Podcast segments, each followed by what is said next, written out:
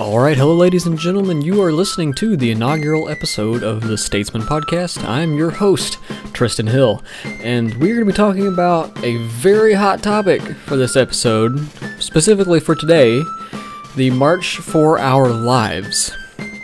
Let's get in the show.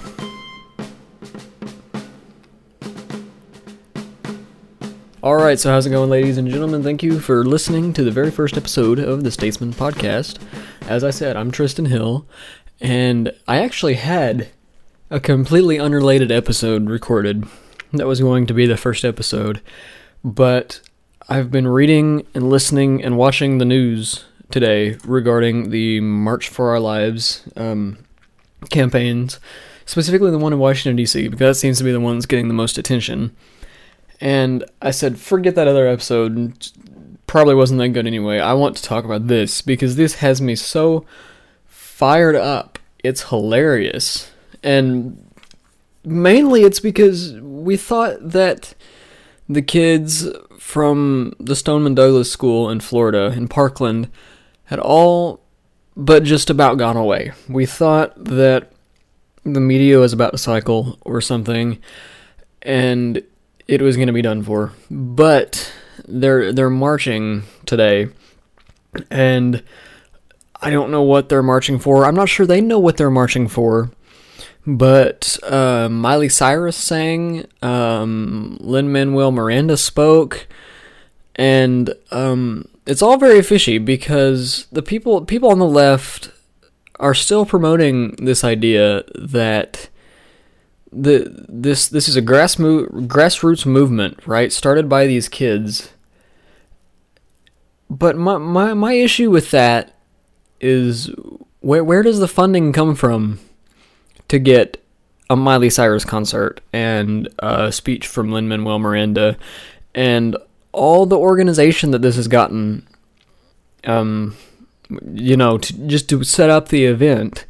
Now, I'm not particularly saying that these kids are crisis actors or they're being paid by George Soros or some kind of conspiracy like that. But to me, at least, it seems rather clear that there's probably, or not, not probably, there is funding coming from somewhere, right? Because these kids didn't just pool their pool their money and say, okay, let's let's have a um, a march and then cause all this ruckus without some kind of outside funding.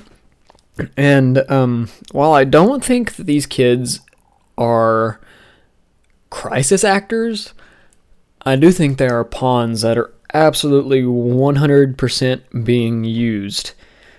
But to their credit, I don't think that they realize they're being used. The, I think that these kids, um, David Hogg, um, the other one Emma, I can't remember Cameron Kasky. Um, I think these kids really do believe they're that they are standing for what they believe in, but the the media is taking absolute advantage of them because their narrative happens to line up with the media's and that's why they get funding and students like Kyle Kashuv who I am a huge fan of. I love Kyle Kashuv to death. He's fantastic. I highly recommend that you follow him on Twitter if you don't already. He he has some of the best Twitter banter there is, but at the same time he's rational and he's reasonable, and he doesn't just curse the NRA like his classmates. But regardless, Kyle Kashuv doesn't get heard, doesn't get picked up as much by the media, even though he is significantly more willing to be picked up by the media he said in an interview with Steven Crowder something along the lines of the only interviews that he won't do are ones that are uh, that pose the pose the potential for him to be edited out of context. Whereas David Hogg won't do interviews with anybody who remotely disagrees with him. Uh, Kyle Kashuv actually did an interview with Piers Morgan, and it's hilarious. I wish I had a clip of it to play. Um, Piers Morgan ripped into the usual gun control, whatever, you know. And Kyle shut him down really effectively. It was fantastic. Um, so yeah, like I said, I highly recommend that you follow Kyle Kashuv on Twitter because his his reasoning and his banter are fantastic. Um, another thing that I find hilarious is that um, a few days ago it was announced by the superintendent of um, Marjory Stoneman Douglas schools that students will be required to carry clear backpacks provided to them by the school and wear student IDs. And uh, the students are not happy about this, and it's hilarious. Um, a senior at the school, I'm not going to say her name, uh, and I'm reading this from CNN. So th- this is direct from the from the webpage. Um, I know some people don't like CNN, but this is a quote with what she said, and I cannot make this up. Okay, I cannot cannot make this up. She says, um, in regard to the clear backpacks, um, I'm not happy with it. Why are you punishing me for one person's actions? This is a real quote. I'm completely serious. This is what it says, word for word, on the webpage. You can go look it up yourself. I'm not happy with it. Why are you punishing me for one person's actions? It's about like gun control, don't you think? um, I find it incredibly ironic. Um, I also believe that I um, heard a source. I don't have. I mean, I don't have the source, but I remember. I, b- I believe I remember reading a student saying that it goes against their constitutional rights, which is even more ironic because these are the same students that are advocating for directly and legitimately taking your Second Amendment rights away. But the problem with this is they are advocating for taking your Second Amendment rights away, but they don't really know it because they have one major talking point, one major buzz phrase, if you will. I won't call it a buzzword because it's actually two words, or four, rather. Yeah, four. And their buzz phrase that they like to use is common sense gun control. They just want common sense gun control. You know, it's just common sense. Everybody should understand common sense. We all have common sense, right? It sounds fantastic. Common sense gun control. But no one is saying what they mean by common sense gun control. In fact, I took to Twitter to find out, and I apologize if you can hear my mouse clicking. I'm going to pull this up because I want to read this tweet. Um, I just, I, I wanted someone to explain to me what they meant by common sense gun control. There was um, uh, an M- MSNBC article that was posted on Twitter that said um, the March for Our Lives students said to Mitch McConnell, "We want common sense gun gun reform. If you're not going to give us that, then we're going to get everyone out here to vote and vote you out of office." And so, I I replied, and I did because I'm a Twitter troll. Not really, but sometimes I like to engage in a little bit of banter. You know, discussion is good. So I replied and I said, but none of them can define what specific common sense gun reform they want. They just call it common sense because that's the buzz term that gets media attention. And so someone said, they can, they have. And I said, care to elaborate? All I've heard on them say on the radio all day is common sense. And I have been listening to the radio all day because this is annoying to me. And sometimes I just like to hear things that frustrate me because they make me want to talk like this. So someone else responded to me completely unrelated and said, I don't think that you listened to everyone today. Some gave specifics. And I'm going to list to you what the specifics that this person on Twitter. Now, I'm not. I'm not going to give this person's name because um, they didn't necessarily consent to being on the show like this. This was just a discussion that I had on Twitter, so I'm going to keep their name out of it for um, their privacy.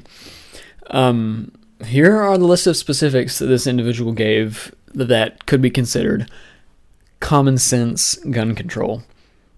Uh, universal background checks.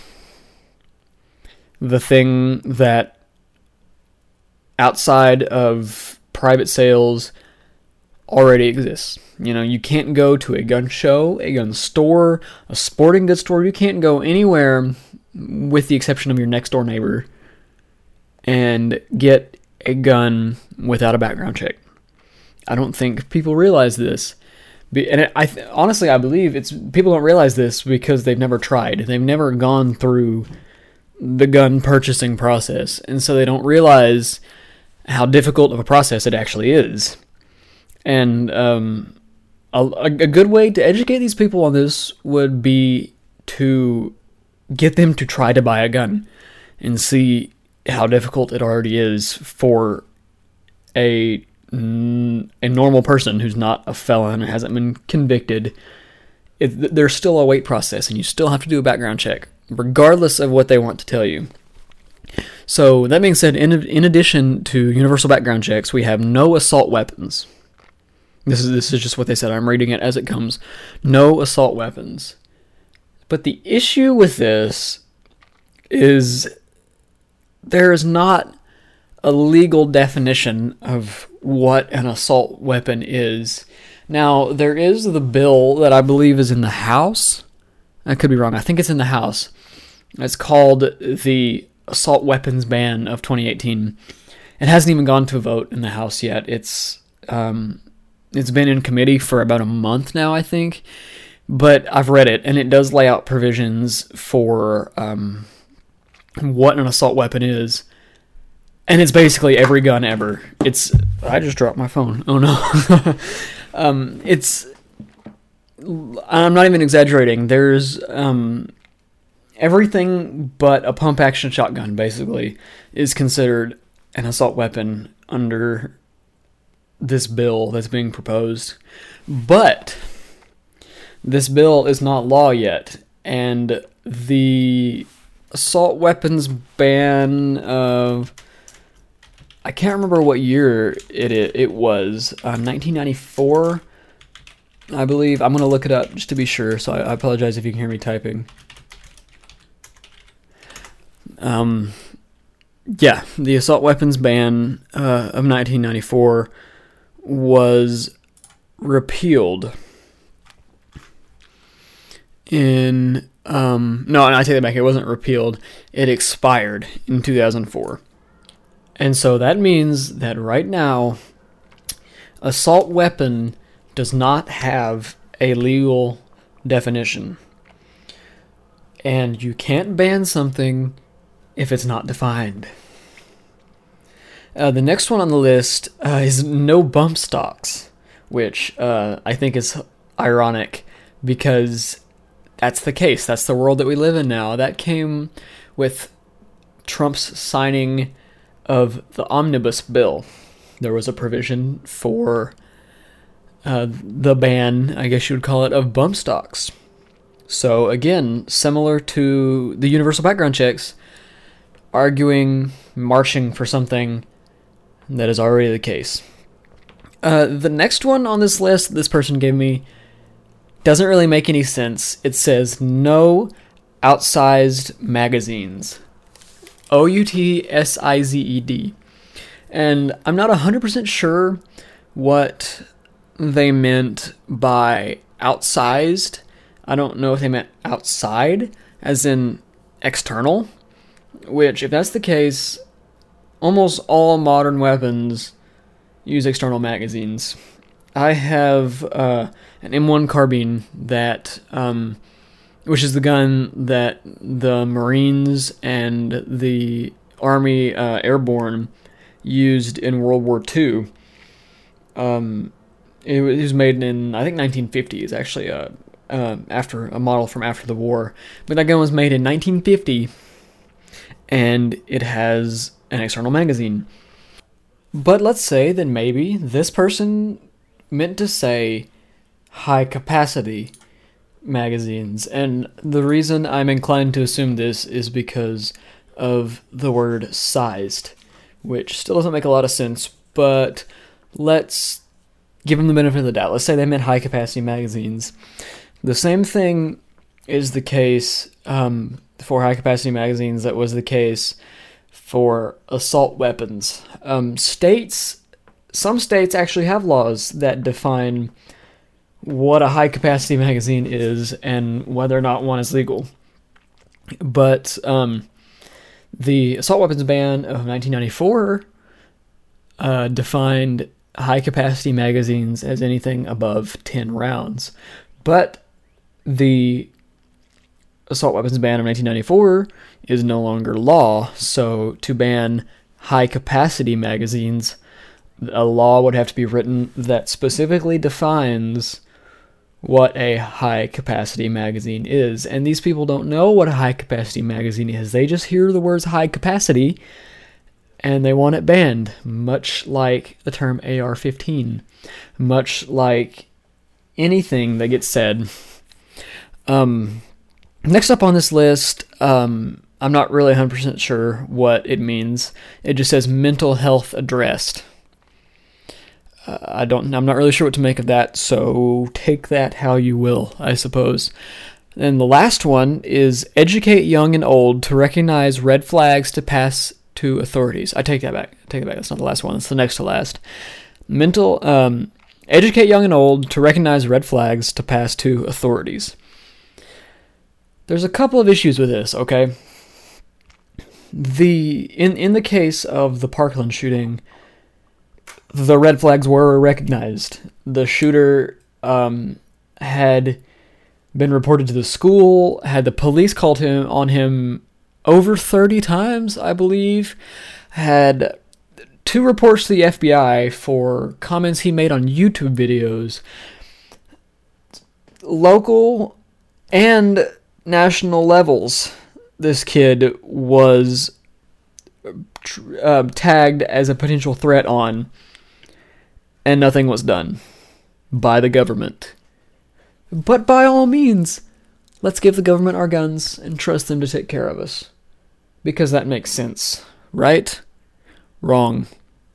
The other issue with this, educating young and old to recognize red flags to pass to authorities.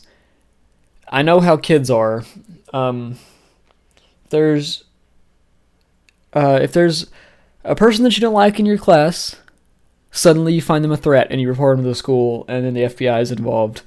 This is just the way that kids are. Um, this this this will be a result of one, just the nature of kids, and two, over educating people.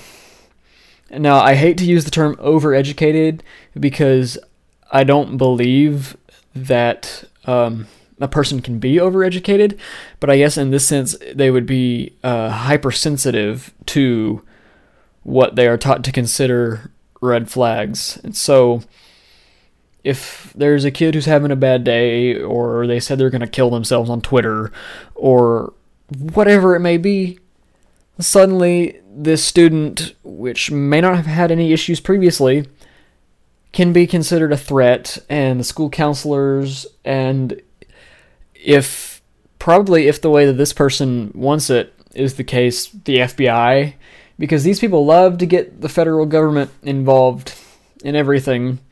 So suddenly, if you take uh, prescription medication for depression, or um, you talk about weapons, or anything, you're on an FBI watch list. You know, what makes this sound like a good idea? Last um, the last point on this list, the actual last point on this list, is uh, no making schools feel like prisons. Uh, the, the the primary issue with this is the obvious one: feelings are subjective. Sub, subjective. Apparently, I struggle to speak. Also, um, no making schools feel like prisons. What feels like a prison to one person may not feel like a prison to another. But I'm I'm assuming here that this uh, refers specifically to the clear backpacks thing. And um, there's another tweet by another student whose name I won't uh, say because they're not one of the major um, March for Our Lives players. At least I didn't recognize the name when I read the tweet. But uh, it said, I, w- I want to get this right. It said, um, clear backpacks is the illusion of security. That's what it said. I think it should have been clear backpacks are the illusion of security, but regardless, clear backpacks is the illusion of security, which I find as ironic as the punishing a group for an, the actions of an individual because clear backpacks is the illusion of security, much like gun laws are the illusion of security, uh, NSA spying, you know, the Patriot Act, going through full body scanners at the airport. These things are all just illusions of security, like this kid said. But some make us feel good and others don't. We're okay with we're okay with stripping the populace of their right to self-preservation if need be because it'll make us feel good. But we don't want to carry clear backpacks because we don't want other people to see what other books we're reading or something. I don't know. I don't I don't know. Um, it's it's incredibly self-centered. Honestly, is what it is. Um, we we're breeding. We're creating students who um, aren't taught individualism in the traditional sense. They're um, taught the idea of self and uh, self importance, self righteousness. I don't want my rights taken away, but everybody else can have their rights taken away if it makes me feel safer. And this this goes against the entire mentality that America was founded upon. You know, the Enlightenment, um, individualism is the idea that everybody has the right to do what they choose, so long as it doesn't infringe upon the rights of another individual. That's that's the whole concept.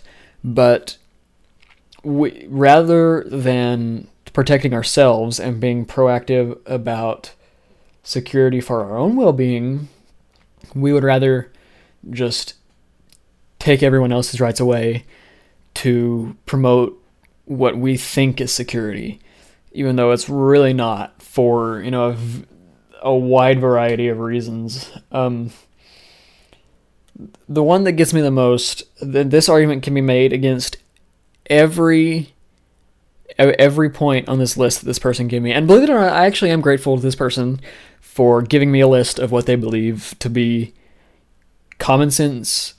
Common sense. that term is used very loosely now, apparently. Um, but I am grateful to this person for, for giving me this list because most people won't even do that.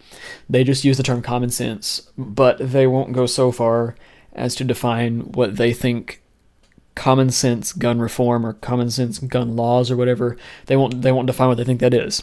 So I'm genuinely grateful for this person uh, explaining what they believe common sense gun reform is, and because I get to debunk every point they made on my show, and that's hilarious. I love it.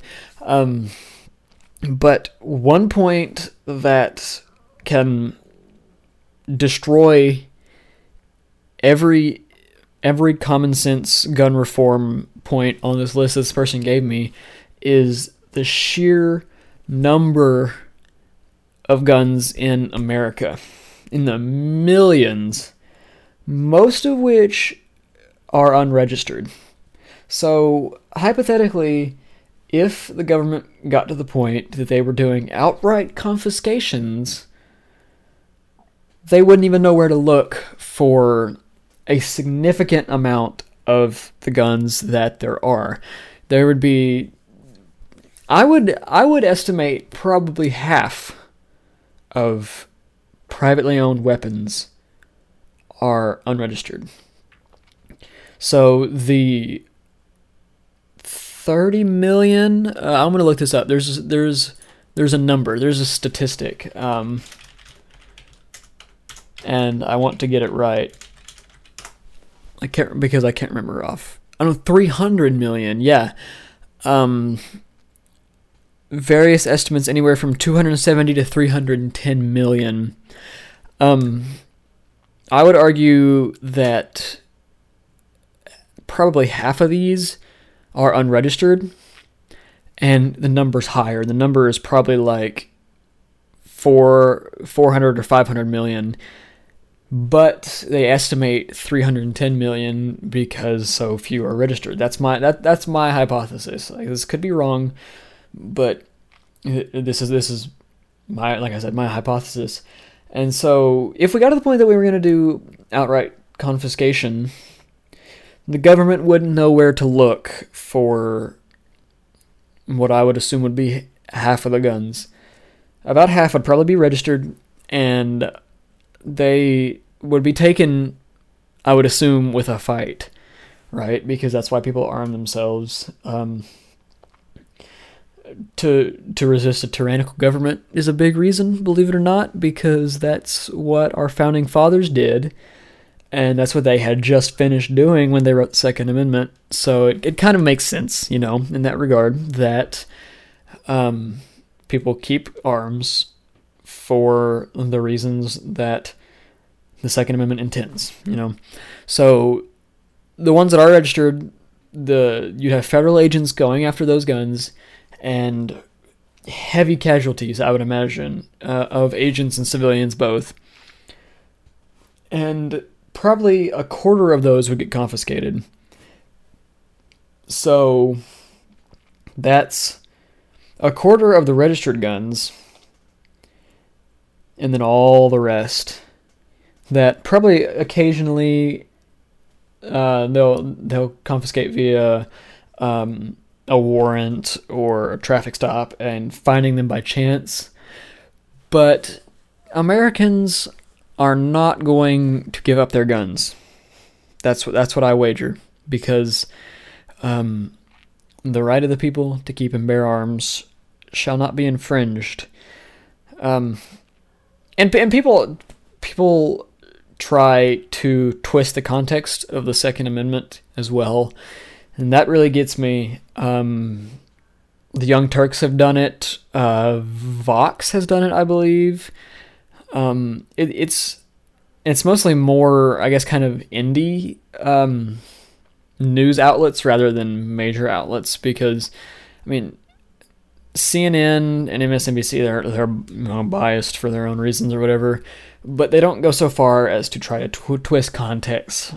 I don't think personally because Americans would not stand for it, but these these smaller, primarily YouTube channels, like I said, Young Turks and Vox, they get so self-absorbed in their own little echo chambers of them saying what their base wants to hear and their base repeating it in the comments that they can basically say whatever they want as long as the majority of their viewers agree and they'll be fine.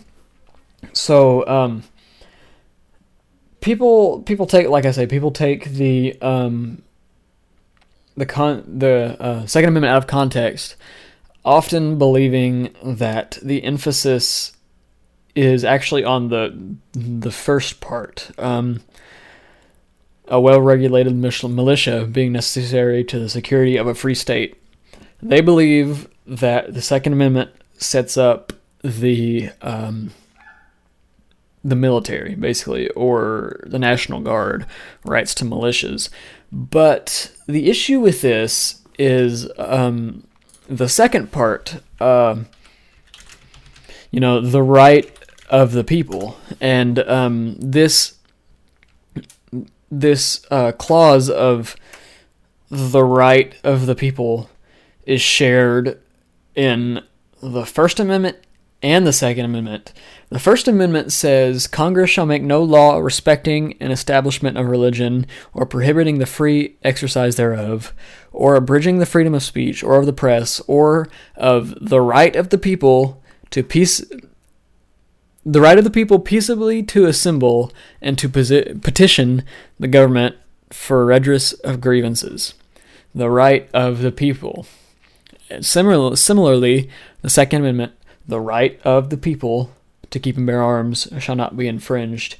And um, Steven Crowder made a fantastic video on this. It's actually, um, I want to say it's a couple months old. It could be older. I'm not sure, but uh, I love it. It's great. He actually talks about how um, a private shipping company wrote a letter to President Madison asking if they could uh, arm their ships with cannons um, to to de- to defend their goods and their ships from pirates, basically. And President Madison was like, "Yeah, of course. The Second Amendment. You know, you have the right to protect your property, and um, if cannons are what you need, then protect your property." And this also helps to refute the argument that people make um, that the Second Amendment was written in a time of muskets and um, higher powered, you know, and higher capacity and higher fire rate weapons um, weren't defined in the Second Amendment, but the Second Amendment defines arms. And the reason it only defines arms is because the Second Amendment refers specifically to um, the right of people uh, the right of people, the right of self-preservation, the right that people have to protect and defend themselves. And uh, this is again, this is another Enlightenment idea. This came, th- this was heavily influenced by John Locke. He was one of the first to write about um, the uh, innate rights of man, uh, God-given rights, if you will. And um, Thomas Jefferson was a big fan of the Enlightenment when he outlined the Declaration of Independence, and that influenced the Constitution. And um, the Second Amendment specifically says arms and not guns or knives or muskets or whatever it may be, because it's about self preservation, self defense from anything, whatever you should need to defend yourself and your rights from. And by any means you should need to, if it's AR 15s or Glocks or cannons or recreational nukes, um, whatever it may be, the the and I feel like sometimes people on the right miss this as well. The Second Amendment is less about your right to have guns and more about your right to self-preservation. Uh, that, that that's really missed on both sides. Um, and besides that, there's there's the argument that we've all heard and seen on conservative Twitter. You know, um, if the Second Amendment was written for only muskets, then the first was written for only printing presses. And while we've all seen that in memes and read it in tweets, it's kind of worn out but it's still a valid argument. It's still true. Um, I firmly believe that the Constitution was written to stand the test of time, and it is continuing to do so. Um, th- th- this has a lot to do with um, situational morality, which is a completely different topic that would actually be really fun to talk about on another episode. But um, essentially, the Constitution was written to govern a people with a general moral standpoint that all had an agreement on what that moral standpoint was. And that's not to say that there weren't murders and things like that, because there were. There have been murders throughout time. Cain and Abel, you know, it's killing and evil have always been factors in the world, period. But um, in modern history, we've we've we've kind of shifted the idea of right and wrong, and that everybody has a viewpoint. So that means everything is subjective, and so you can't you can't say that there is a morally right and wrong because that may be different for everybody And these ideas get into people's heads, and um, bad things happen. That's the fact of the matter. You know, bad things happen. And um, people think that rather than being a moral people, we should, and, and focusing on morality, rather than, you know, promoting a general consensus of what morality is, um, we should restrict rights. And uh, th- this this go like I said, this goes against everything that this country was founded upon, and it's sad to see it happen. And it just goes to show that the fight for our rights never ends. Uh, it, it was a battle in the Revolutionary War to secure our rights in the first place, and it's going to continue to be a battle to keep them into the future. And um, as much as I hate to say that that's the case, it is the case. Um, people believe that there's there's a civil war coming over the Second Amendment, and I'm not sure how I feel about that. I doubt it's gonna be the case because uh, one side's gonna have all the guns. if that were to happen, the Second Civil War would not last very long. Um, but now that we're almost 40 minutes into the first episode of the show, I would like to thank you very much for listening. Again, I'm Tristan Hill. Uh, I'm really passionate about history and politics and government, and so I wanted to just do this to talk about what I'm into, and maybe people will enjoy listening. That would be really awesome. So, um, if you enjoyed, you can find this podcast on iTunes and follow me on Twitter, Tristan underscore Hill underscore T R I S T A N underscore H I L L underscore. And you can also follow the show on Twitter, The Statesman underscore T H E S T A T E S M A N underscore. And engage with me on Twitter. I'm on Twitter a lot. I like to talk politics. Sometimes I get into some fun banter, uh, arguments happen even if they're unintentional. You know, it's great. But um, also, if there's anything you'd like me for me to talk about on the show, or maybe even guess uh, you'd like me for me to get on the show, let me know. Um, yeah, talk to me on Twitter. I'd love to hear from you guys. Um, thank you so much for listening this this first episode. Tune in for the next one. I have been your host, Tristan Hill, and thank you for listening to the Statesman Podcast.